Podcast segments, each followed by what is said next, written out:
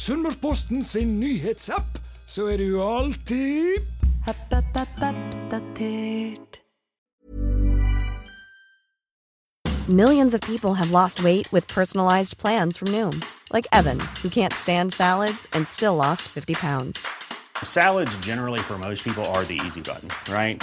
For me, that wasn't an option. I never really was a salad guy. That's just not who I am. But Noom worked for me.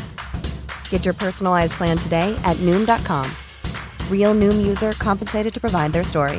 In four weeks, the typical Noom user can expect to lose one to two pounds per week. Individual results may vary.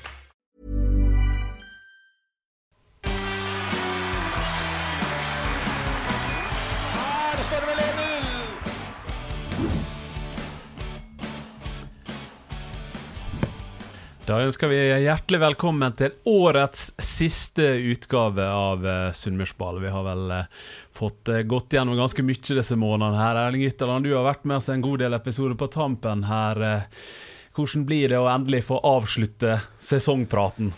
Nei, det skal bli egentlig veldig kjekt å bli ferdig med 2023 etter eh, disse to beste sunnmørslagene. Begge gått ned, så får vi sette en strek over det, og så får vi se litt uh, offensivt på framtida, får vi håpe. Ja, og så hadde vi håpet vi skulle få snakke litt om OFK Fortuna sitt opprykk, og det ble ikke det heller. Men eh, da får vi ha med oss en i studio som jobber med et lag som har suksess. Fotballekspert i eh, BA, Jonas Grønner. Det er litt annet å jobbe der.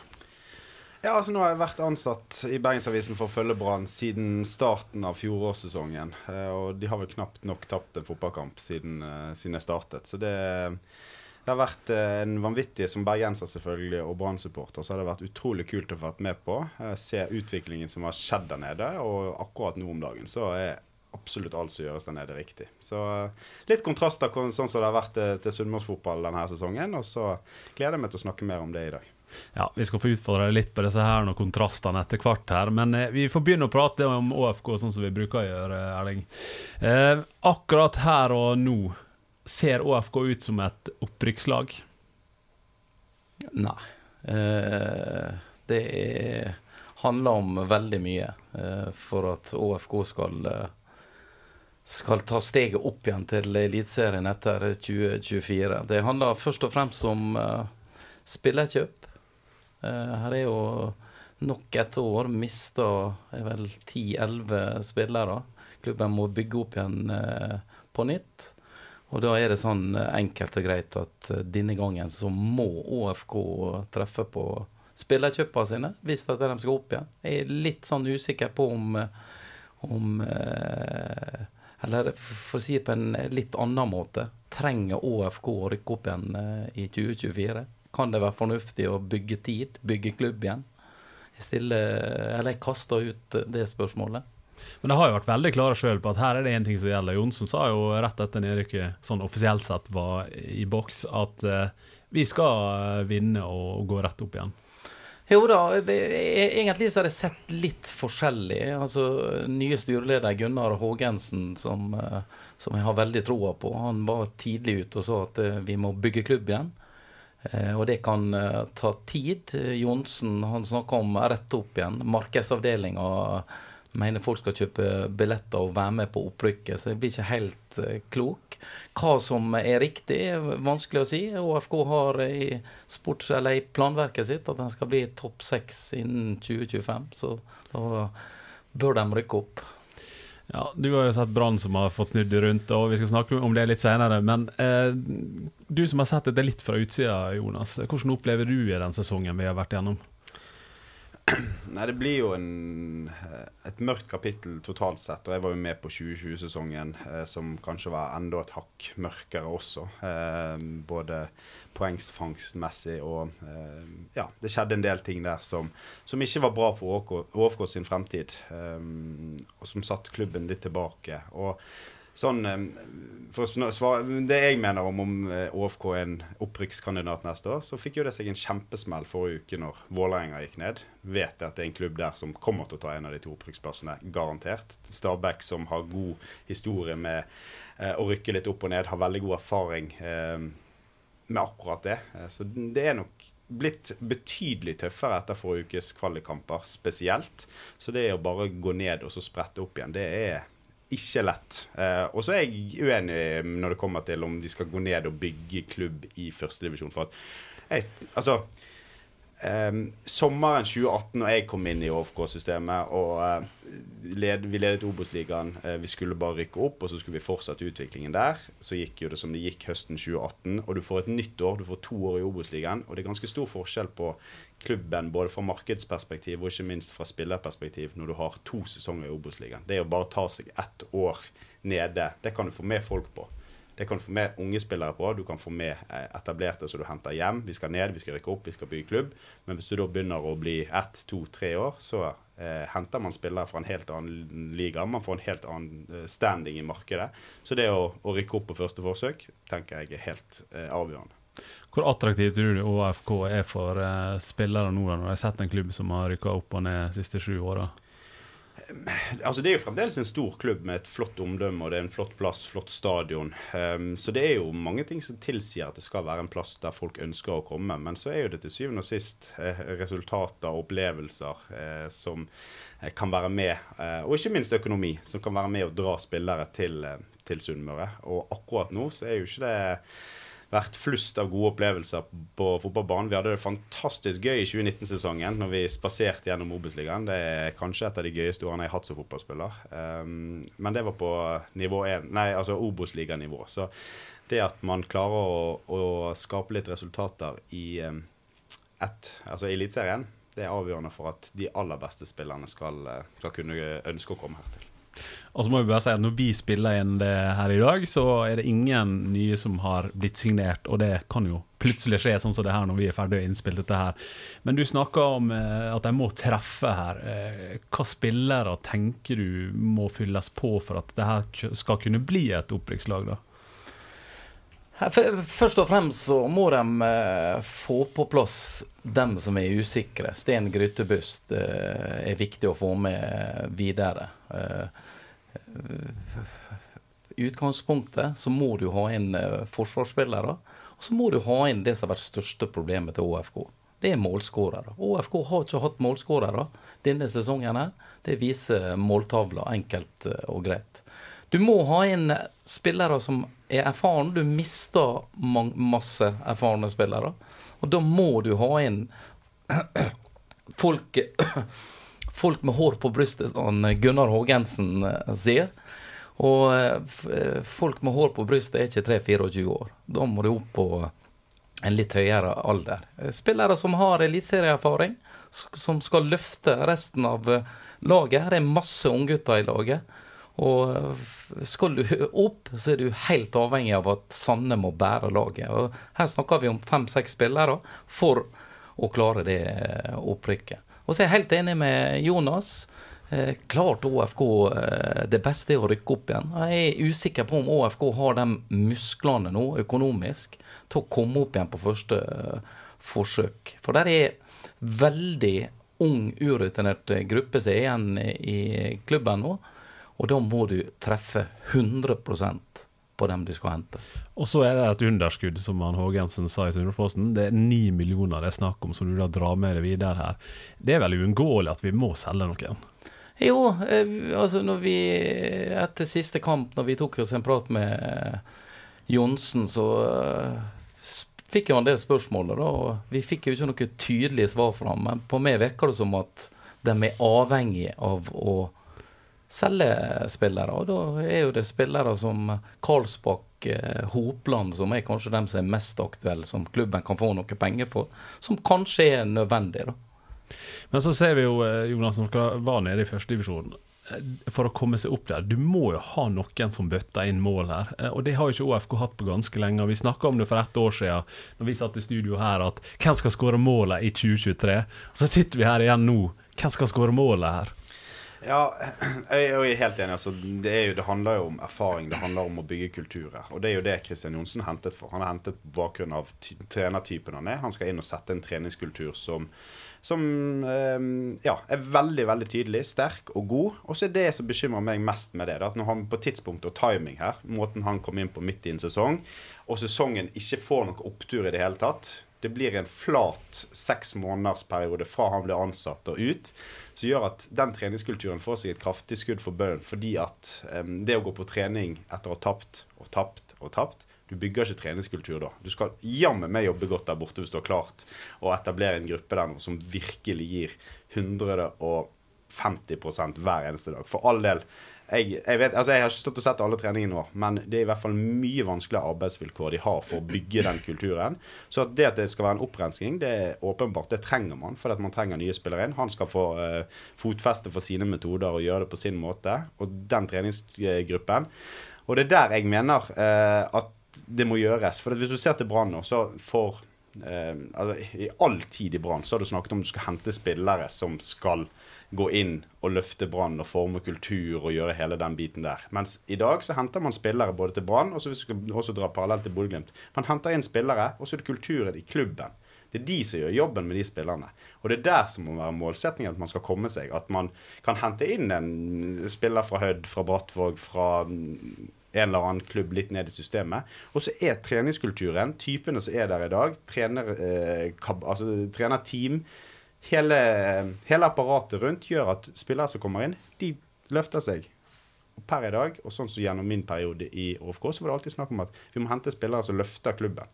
Mens i den perfekte verden, og sånn som Kristian Johnsen tenker med sitt treningsregime, så skal det gå andre veien. Man henter inn spillere som får seg et løft av å komme til klubben. Og der er man ikke i dag. For Jeg snakker mye om treningskultur, både han og Håkon Hammer som kom fra Raufoss. Eh, hvordan følte du treningskulturen var når du var der? Nei, altså, vi, vi jobbet godt på trening, og det var alltid eh, full innsats. og det, det er jo ikke det det står på, men det handler om at, at man har de spillerne som virkelig eh, er med å sette standarden. Og kanskje det beste eksempelet i norsk fotball i dag er Sivert Helte Nilsen i Brann, for måten han oppfører seg på. Og for de som har sett Brann spille fotball eh, Nå kommer det sikkert til å bli en del Brann-paralleller her i løpet av denne eh, episoden, og det bare beklager jeg, men sånn er det å invitere en bergenser. Men de som har sett Sivert eh, spille fotball, de ser måten han eh, agerer på i kamp. Måten han styrer, kjefter, eh, får i gang, pisker opp stemning. Hele den biten der. Og så kan du gange det med fem dager i uken, for han er akkurat like på hver eneste dag hele uken. Pluss har du på Horneland på det der òg. I Bergen så har du en, et eh, så intensivt trøkk rundt som er med å dra opp både kvalitet og intensitet. Og jeg er usikker på hvem det er i i eh, den OFK-troppen i dag som har det. Og vi hadde ikke noen som var god nok på det. Altså, personlig var det en av mine sterke sider. Men jeg vet sjøl hvor ekstremt energiutmattende det er å skulle piske, altså være så påskrudd hver dag. Det krever at altså, Da er du på trening, og så er du flat ut resten av dagen fordi at du trenger å samle inn energi til neste økt. Og det er der man må komme. da. Man må ha de som setter premisset, setter standarden. Og per i dag, som sier, usikker på hvem det er som skal virkelig sette standarden. Og så vi jo, hører vi jo mye om dette treningsregimet til Johnsen her. Det skal trenes bare to og tre ganger hver dag eh, her framover. Og det er nå på en måte én del av jobben her. Men han må jo utvikle det offensive spillet noe ganske voldsomt gjennom vinteren her også. Jo, ut ifra det han har sagt uh, før, så må han det. Og det har ikke han fått vist uh, denne sesongen. Og det handler om at han ikke har fått bygd sine uh, typer og har sine spillere i den måten å tenke fotball på. Så det får vi vente og se nå, da, hva spillertyper han uh, søker etter og hva han uh, får inn til uh, neste sesong. Så er jo selvfølgelig nivået et hakk ned. da, så du vil jo sikkert få vist litt mer i Obos-ligaen, selv om Obos-ligaen blir knalltøff i 2024 med lag som eh, Jonas sier, Vålerenga, Stabæk eh, ned, som helt sikkert vil opp igjen. Altså, du får stor konkurranse, men, eh, men Johnsen han har en lang jobb fremover. Og bruker månedene på en skikkelig måte. Og så får vi se hva spillertyper som kommer inn og kan være med å bygge ÅFK i 2024. Bare, altså, når det kommer til dette med trening og treningsmengde, så er det liksom en sånn forståelse av at en trener kommer inn, og så skal vi trene to-tre ganger om dagen. Vi skal ha vannjogg, og så skal vi ut og, og ha styrketrening, og så skal vi spille fotball. Men det folk må forstå, og der, jeg, altså der mine veier skiller med altså Nå vet jeg ikke akkurat eh, alle, alt av arbeidsmetoder du holder på med, men for fotball det er en overskuddsidrett. Det handler om å ha intensitet i det du gjør. og Hvis du da kommer på fotballtrening og starter på minussiden, så har ikke du sjans å gjennomføre en fotballtrening med så høy kvalitet og intensitet som det eliteserienivå er. Så hvis du da bare gønner på å tenke deg at eh, du skal trene mer enn alle andre, så kan du bare glemme det. For det er ikke det det handler om. Det handler om å trene bedre enn alle andre. Og det er, altså Sammenlignet med altså når, når, jeg vokste opp holdt jeg på å si, på, på videregående skole, så trente vi to ganger om dagen eh, på akademinivå. Ser du til eh, utenlandske akademier, så trener de stort sett én gang om dagen. Det er midt på dagen, det er profesjonalisert. Og det handler om at du skal være så høy intensitet som overhodet mulig. Det er ikke mengdetrening. Og det henger en god del igjen fra Olympiatoppen og at eh, langrennsløpere og eh, altså den type der det handler om at fotballspillere trener så lite. Men det er ikke det det handler om. Det handler om intensitet og kvalitet i det du gjør. Og da hjelper ikke å trene tolv økter i uken. Så du blir litt skeptisk når du hører at det skal eh, gruses på Jeg er i hvert fall skeptisk, for det, det brukes med sånne der virkemiddel på at og vi skal bli så gode nå, for vi skal trene så hardt, vi skal trene så mye. Så publikum og alle blir med på den der. Og da forplikter det til at da må du gjennomføre 10-12 økter i uken. Og så bryter du ned spillergruppen over tid. Spillerne blir dritlei av det. De har ikke lyst til å holde på med 12 økter i uken. Og så er ikke de klar for økt, fotballøktene, som er det viktigste du holder på med. Og hvis du da eh, kommer til en fotballøkt, som jeg sier, på minussiden, så har ikke du sjans å trene med høy nok fart, høy nok intensitet, til å rykke opp eh, eller etablere seg i Eliteserien. For det, det, man gjør i hverdagen, det er det, eh, det er det man gjør i kamp også. Jeg tror fort at uh, det blir litt misforstått uh, utad i forhold til uh, Johnsen og uh, treningsmetodikken. Altså, når det gjelder treningsmetodikk, så er jo den blitt voldsomt endra de siste ti åra. Spiller du en kamp på en uh, søndag, så er ikke du 100% klar før på torsdag. Ikke sant? Det handler om restitusjonstida. eh, Fotballen er blitt mye hurtigere. Samtidig så tror jeg det handler om at du må trene mer riktig. Altså Du må trene oftere med kvalitet. Da. Jeg tror det er det det handler mest om for å lykkes. da. Ja, men det, det, det, det er jo det han sier også, men det innsalget her er liksom litt sånn eh, fordi at det forplikter, som jeg sier. da. Det handler om at når han kommer inn og sier at vi skal trene så masse, så kommuniserer du ut at Og da vil folk følge opp. Altså hvor mye har ÅFK trent? Altså hvor mye har de gjort? Og hvis det er det som blir parameteret man skal måle det på, antall økter eller eh, for å vise til at Se hva vi har gjort i januar. Da vi har jo gjort dette. Det er jo ja, og hvis, da, da, forplikter det. Hvis man da, eh, så blir man på en måte fanget i, egen, eh, i eget nett, og så eh, har man et problem, spør du meg. Og så har vi jo sett at da Lars Arne Nilsen var trener her, så gikk jo han og så veldig mye på en iPad som Mats Kristiansen Fysio gikk rundt med, som du hadde disse målingene med vestene på. Og så kom Johnsen, og så skulle han ta den jobben sjøl, og du slutta med målingene. Eh, men i en verden der alt mulig eh, måles, Jonas, og så skal du gønne på Og så kan det selvfølgelig være at i vinter så, så skal de begynne å måle mer igjen, det, det vet jeg ikke noe om. Men, men hva tenker du om den måten å gjøre det på? Altså, det, det, er jo, som du sier, skjedd en revolusjon når det kommer til eh, altså, toppidretts... Eh, eller fotball, toppfotball i Norge er blitt revolusjonert de siste ti årene når det kommer til eh, måleinstrumenter, når det kommer til krav, når det kommer til Altså, alt er bare utviklet seg og skutt fart.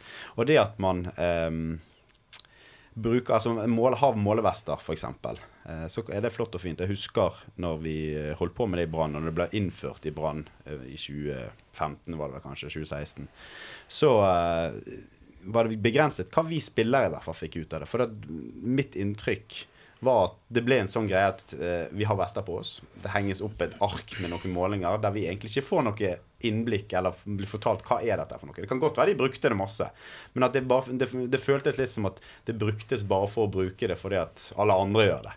Men hvis man da evner å uh, For det første så må man gå til innkjøp av utstyret. Så må man bruke det riktig.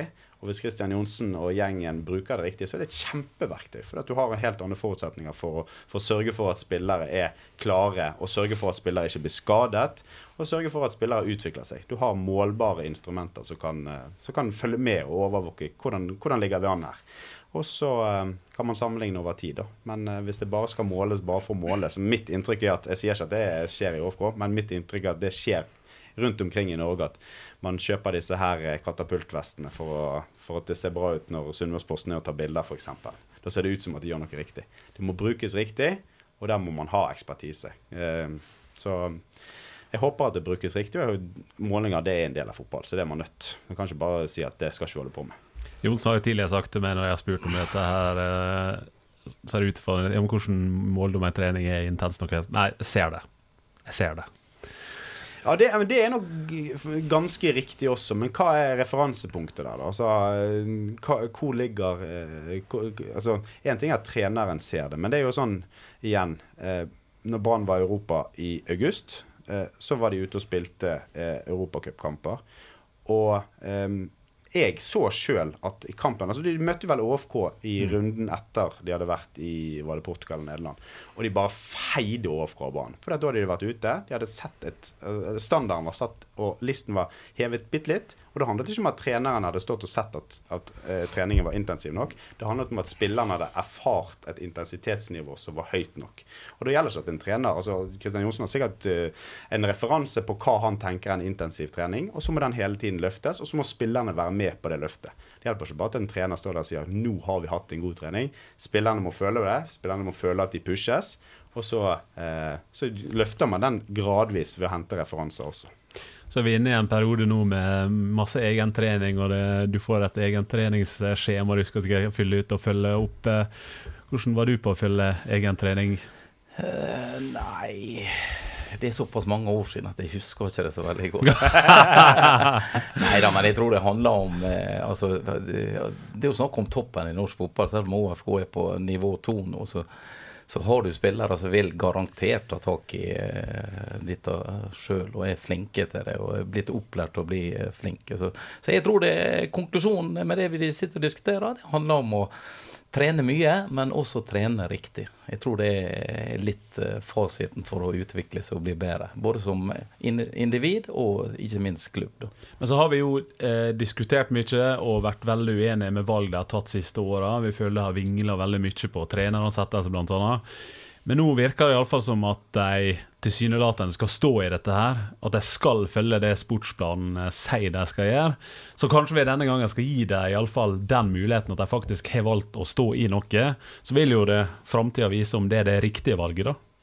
Jo da, og det, det, det er jo litt eh, et det, Eller det er musikk i mine ører i forhold til det som eh, Gunnar Haagensen uttaler i, i forhold til til litt langsiktighet, og ikke minst uh, finne en trener som står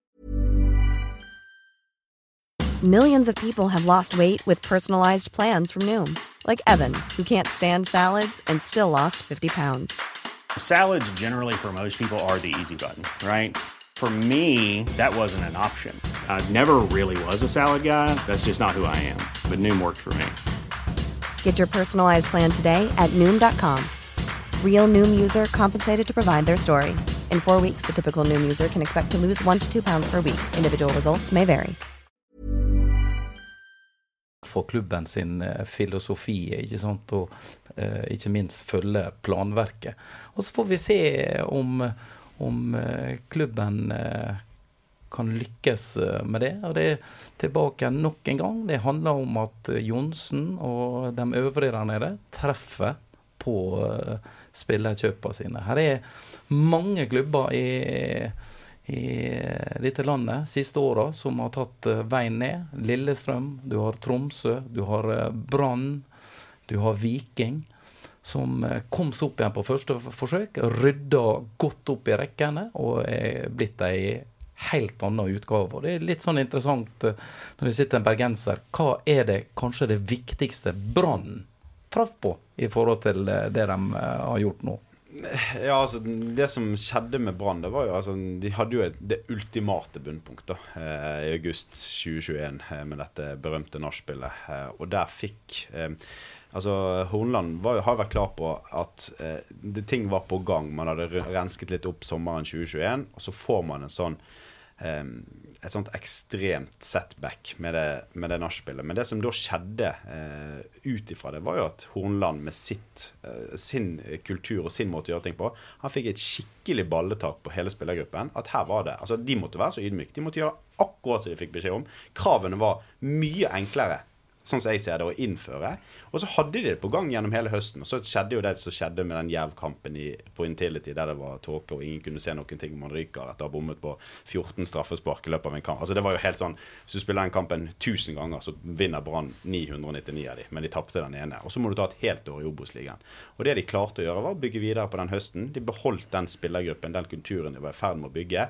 Og den hadde de brukt gjennom hele den høsten 2021 i nedrykks... Altså da, hadde de en go i ting. Og det er jo der forskjell på ÅFK 2023, eh, Brann 2021, det er jo at det har vært flatt og dødt. Og du kan ikke si noe annet enn at en, en, klubb som har prestert på det nivået som ÅFK har gjort i år, du kan ikke si noe annet enn at det er slitasje i den spillergruppen. Og Det er jo det som er litt av problemet når Kristian Johnsen kommer inn. og da, da, handler det om timing. Jeg sier Det er ikke noe med Kristian Johnsen å gjøre, men når du kommer inn og gjør store endringer, så vil det alltid være noen som er med på det, noen som ikke er med på det. Og Hvis du da ikke har de mulighetene til å skifte ut eller gjøre de juster, eh, riktige justeringene underveis, som de ikke hadde, for det skjer midt i en sesong Ja, du hadde et sommervindu, men du får ikke gjort nok. Så har man et problem potensielt utover høsten. For da har du en spillergruppe som sitter Det er litt sånn Noen er fornøyd, noen er misfornøyd. Eh, du taper og taper og taper. Det blir flatere og flatere. Og så får man ikke dratt med seg eh, energi inn i en ny sesong. For, for, Hvis vi stopper litt der, da, så, så, er det en situasjon eh, som jeg tror ikke vi har snakket noe om, men iallfall når overgangsvinduet enten er stengt eller er i nærheten av å stenge, så er det en situasjon der sportssjef Bjørn Erik Melland går inn i garderoben, tar et lite oppgjør og sier til spillerne at dette er sånn vi skal jobbe, sånn vi skal ha det framover. Og hvis det er noen som ikke vil bli med på dette, her, kom inn på mitt kontor, og så fikser vi det. Det er jo ingen som gjør det. Altså, du, du, er der, du har en kontrakt, du må forholde deg til det, du får lønn. Du, du, du er så profesjonell som du klarer å være. Men for å bygge en ordentlig god fotballkultur, så må du ha så mange som Det, det er umulig å ha alle med alltid men du må ha så mange som overhodet mulig med. Og uansett hva som ble gjort eh, i den, og den talen og alt, det er helt fornuftig å gjøre det.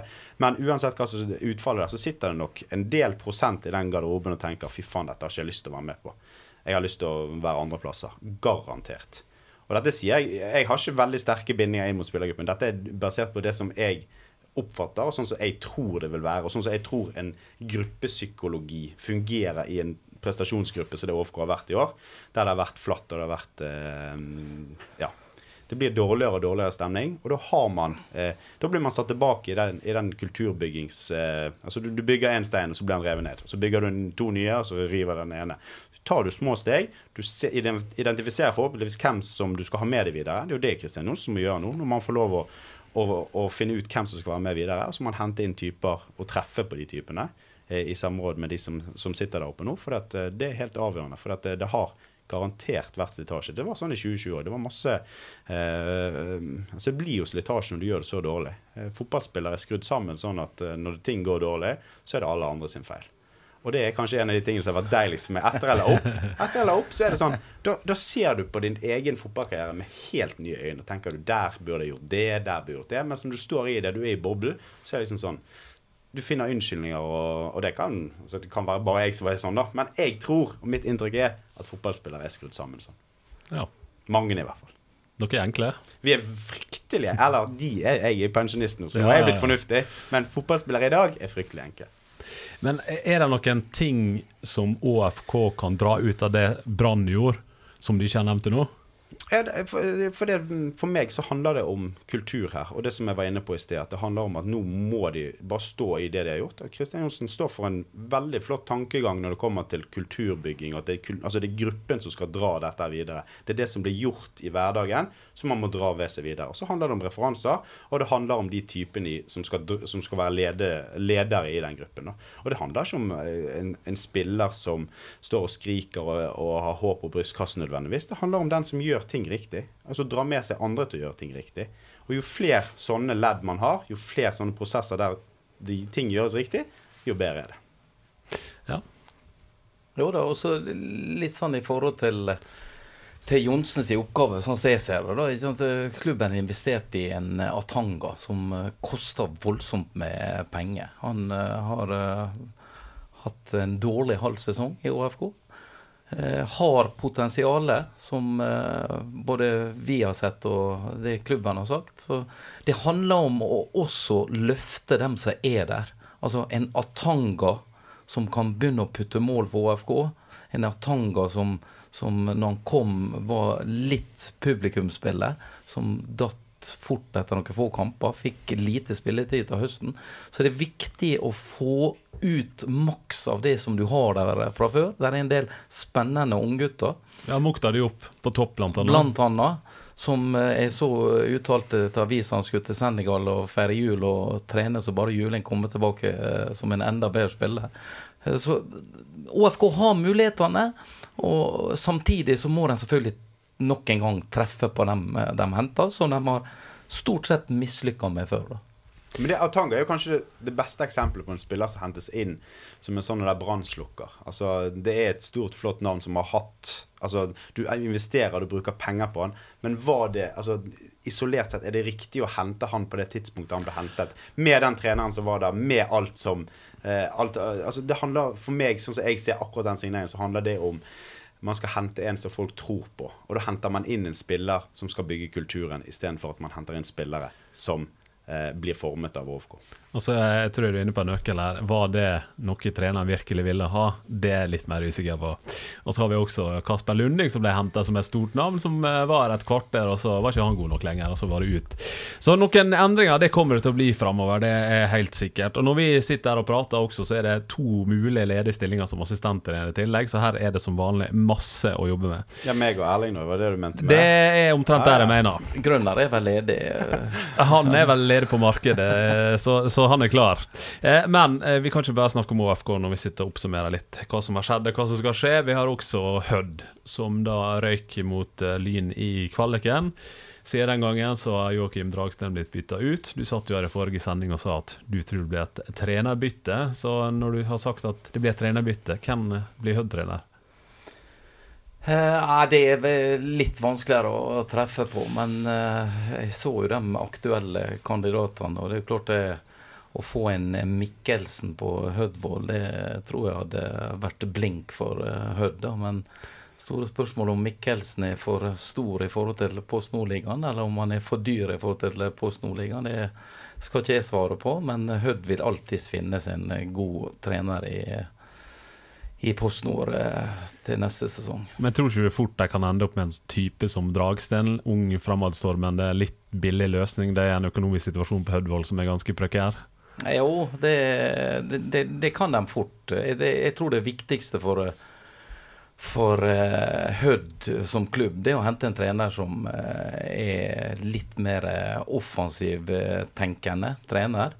Eh, Selv om jeg sier ikke at Dragsten eh, ikke var det. Han var ikke det i startfasen av sesongen, men ble det utover en måte.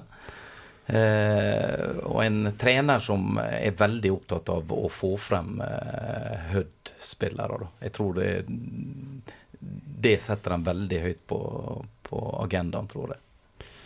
Hva, hva tror du kan bli viktig for Hødd i den situasjonen de er nå? Rykka ned, de fikk bare ett år oppe etter å ha jobba i fem år, var det det, for å komme seg opp til Ja. førstedivisjon igjen. Uh, ja. Ja, altså Den Post Nordligaen er jeg livredd, for den er beintøff. Altså der er, det- Du ser den uh, Egersund-Lyn-duell, uh, blant annet. Altså det har vært uh, Det er så beintøft. Du må vinne nesten alle, alle kampene du spiller eh, det neste året. Eh, så du må ha en vanvittig omstilling, og jeg er helt enig med deg. Jeg tror fort det blir en løsning der det kommer inn Det, det er en sånn trend i norsk fotball nå at det er veldig mange unge fremadstormende trenere med mye kunnskap, og som har eh, vært nede rundt omkring i, i klubber på litt lavere nivå, gjort det godt der. Og så eh, har de masse energi inn i en sånn type jobb. Da. For Hødd er en stor, stor, flott klubb med et flott anlegg og et stort potensial. Eh, men det er eh, beintøft å etablere seg igjen når du skal hele tiden måtte ta turen ned i Post Nord. Det, altså, det er nesten verre å rykke ned til Post Nord enn det vil være å rykke ned til Obos-ligaen eh, for sammenligning. For det er det er så tøft. For det skjer en, så mange prosesser når du tar det steget ned fra, fra Obos-ligaen. Så mm, det, man har veldig viktige valg man skal gjøre der. Og så jeg tror ikke det er sånn at nødvendigvis Dragsten altså Ja, han- det blir jo en defensiv spillestil, men det er jo ingen trener som i utgangspunktet ønsker å være superdefensiv. Ja, de kan drille og gjøre men det handler jo om at man ser spillertroppen sin, man ser hva man har, og så gjør man det som man tror er det beste for å få resultater. Eh, Så um, hvis eh, Hødd bare hadde sluppet seg løs og skulle sendt alle mann i angrep, så tror jeg de hadde rykket ned mye tidligere eh, enn det de faktisk endte opp med å gjøre. Så det var nesten. Og så er det jo selvfølgelig altså Når du kommer til kvalik, så kan jo alt skje. Og det blir jo synd at det, det som skjer, skjer. Men ja, det er et solid stykke arbeid som skal gjøres der ute hvis de skal sprette rett opp igjen.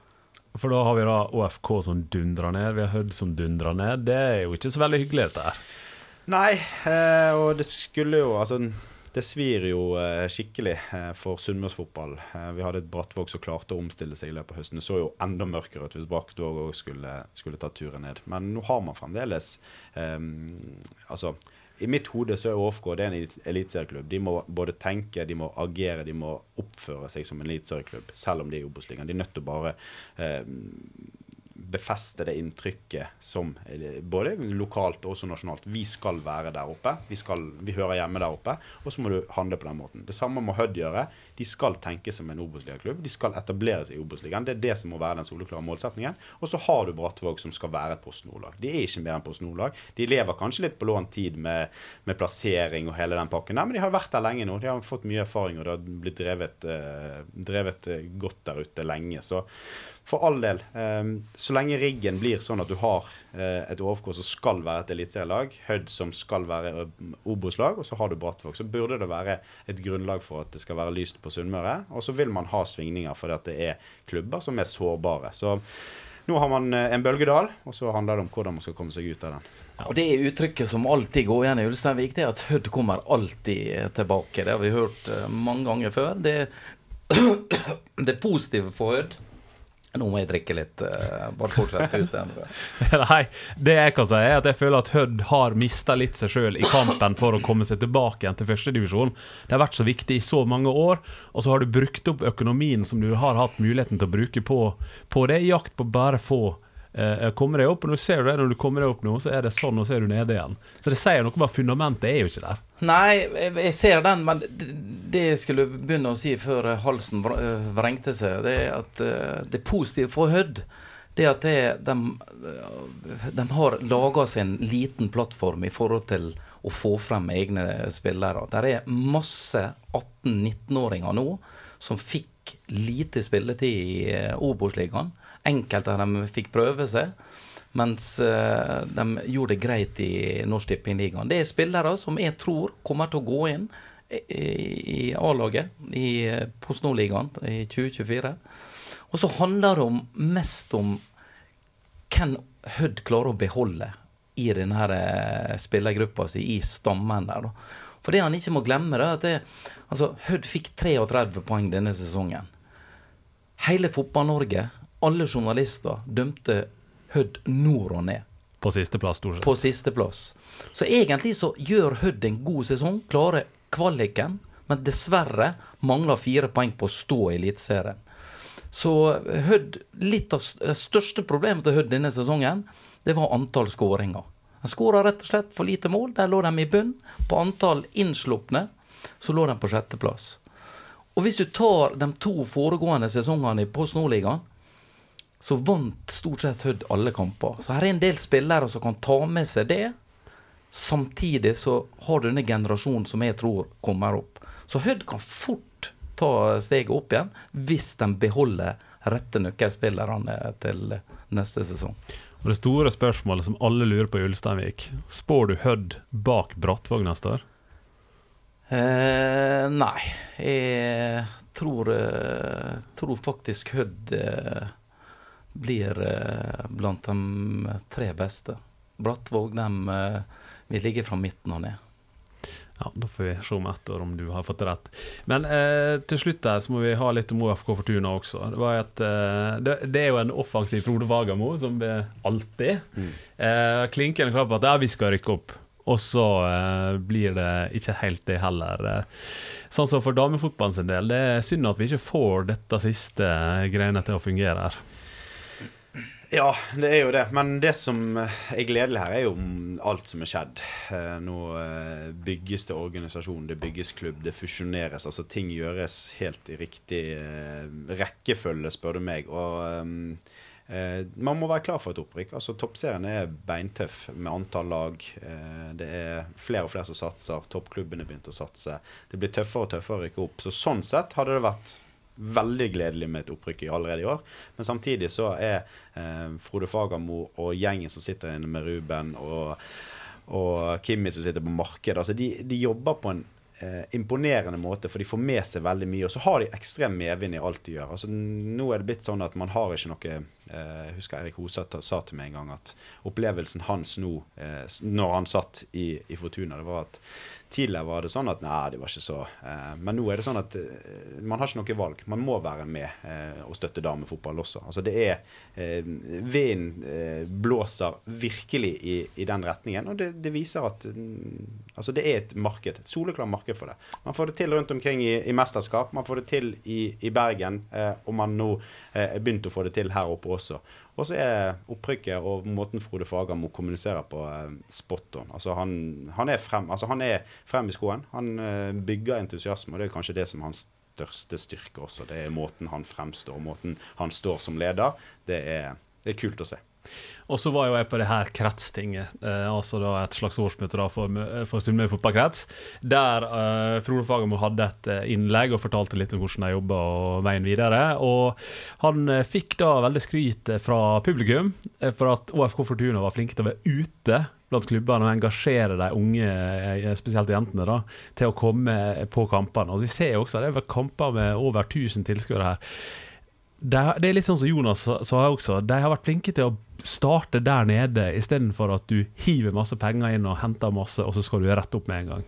Jo da, og det, jeg tror det handler litt om uh, Jonas er jo litt inne på det, men, men, det det handler om, det er typene. Altså, de har henta rette folket, og så er det sultne folk. De, de er sultne på suksess. De er motiverte. Og det er en god eh, begynnelse når du har med personer. Blitt utrolig flinke på sosiale medier. Eh, og Det gjør at du blir mer interessert i klubben. Det er kanskje én liten ting jeg kan, mener de har feila litt på. Så blir jeg kanskje arrestert av han Frode Fagermo pga. at jeg sier det jeg sier. Men, men eh, de har et veldig artig fotballag. Et offensivt tenkende lag. Skårer mye mål.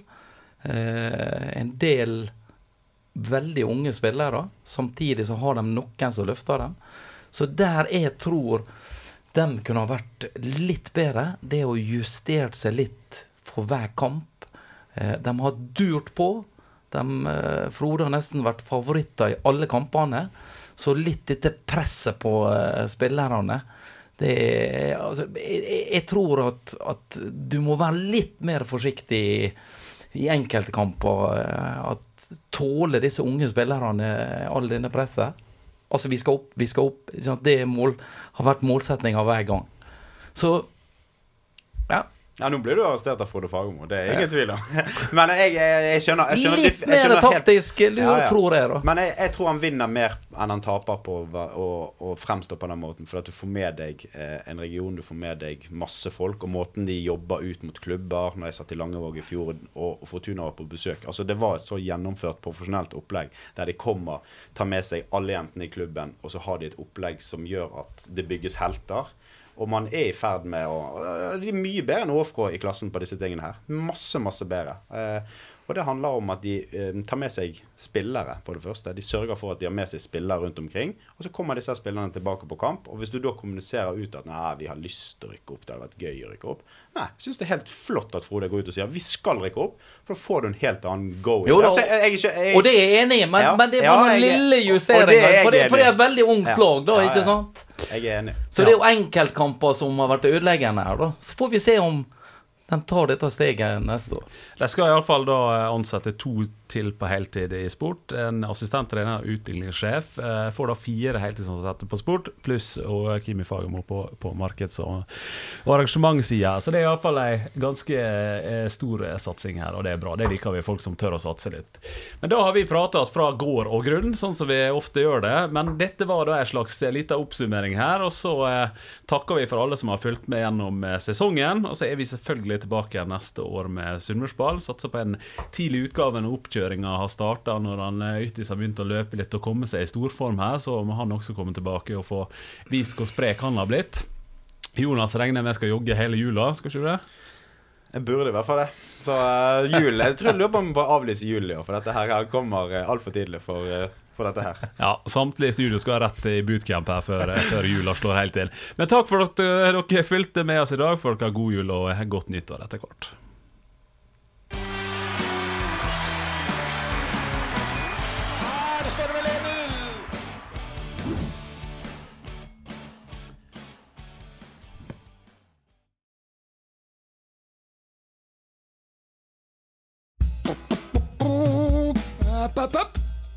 Ikke glem Sunnmørsposten sin nyhetsapp. Last ned, skru på varsel og hold deg Oppdatert.